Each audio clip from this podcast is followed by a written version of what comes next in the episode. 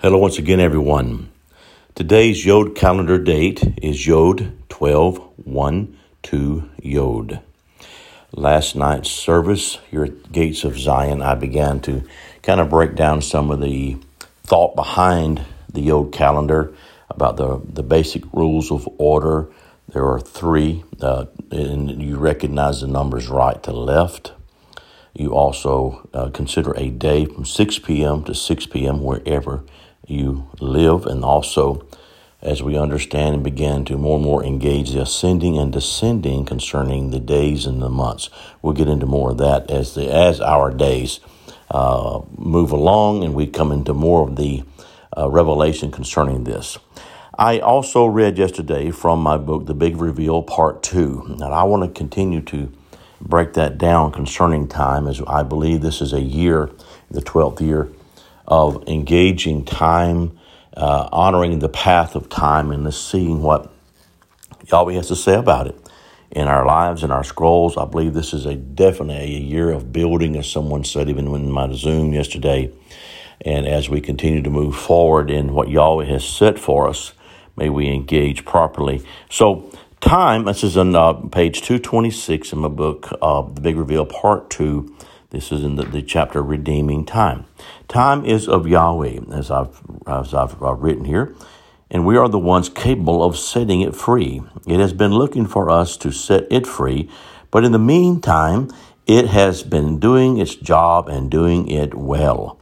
What is its job? Holding sin captive and cycling it to bring about its death. That's sin's death, if you will. The problem now for time is that we who are called by his name are not meant to be caught in time's web of cyclic life and death.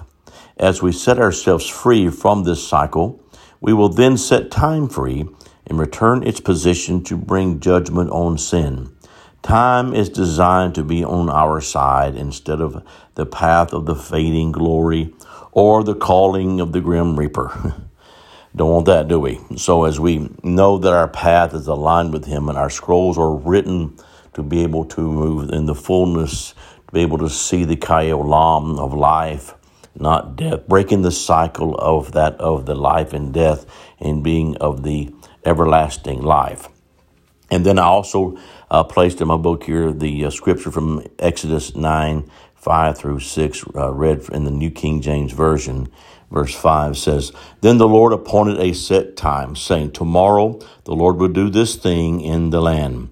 So the Lord did this thing on the next day, and all the livestock of Egypt died, but the livestock, the livestock of the children of Israel, not, not one died. And this is this reference to how that uh, tomorrow, of this time, tomorrow about this time, things can happen. Well, uh, time has been important. Time has been measured as we know, by the sun and the moon. And as I've heard many say over the past years, that we're, we're not meant to be tethered to the sun and the moon. But time, I believe, is living and is meant to work on behalf of the kingdom. And you're always calling us to be able to engage with that. So today's date, we honor today's date of Yod 12, the 12th year, the first month, the second day of the Yod calendar year. Thank you for joining me in this. And as you look at this, you'll see the numbers in funny ways. I mentioned it last night in, uh, in the service here at Gates of Zion. And uh, uh, to be a little humorous, I had someone, and I don't, uh, this didn't bother me. This, uh, it was, it was humorous. Uh, sent in a little message and, uh, along with the question. It says, uh, I'm praying for the spirit of understanding. it's not meant to be complicated, but we're learning a new way. We're learning how to adapt our lives to a new way of thinking, a new way of looking as we're coming out of the slave system of Babylon.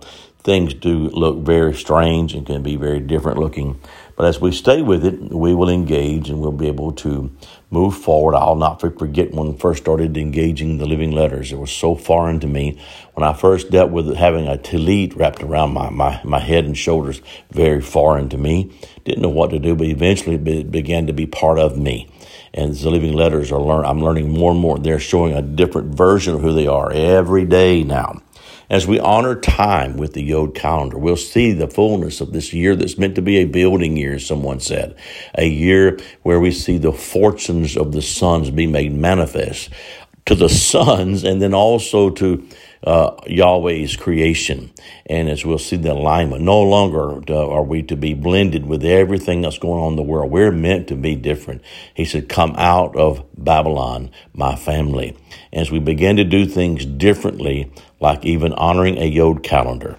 I do believe this is the 12th year. I know in math, in certain ways, we look at it it's been a little confusing, but uh, some will say, well, this is the 11th year, the 13th year, the 12th year. I am convinced in my spirit, man, this is the 12th year out of the out of August 25th of 09. You can do the math and create the 13th year, but I know in my spirit we're to honor the 12th year this year. That is a way that it's aligned Stay with me on that as we welcome this fullness of the 12, that of the witness of, of the four corners and the up and the down of earth and of heaven.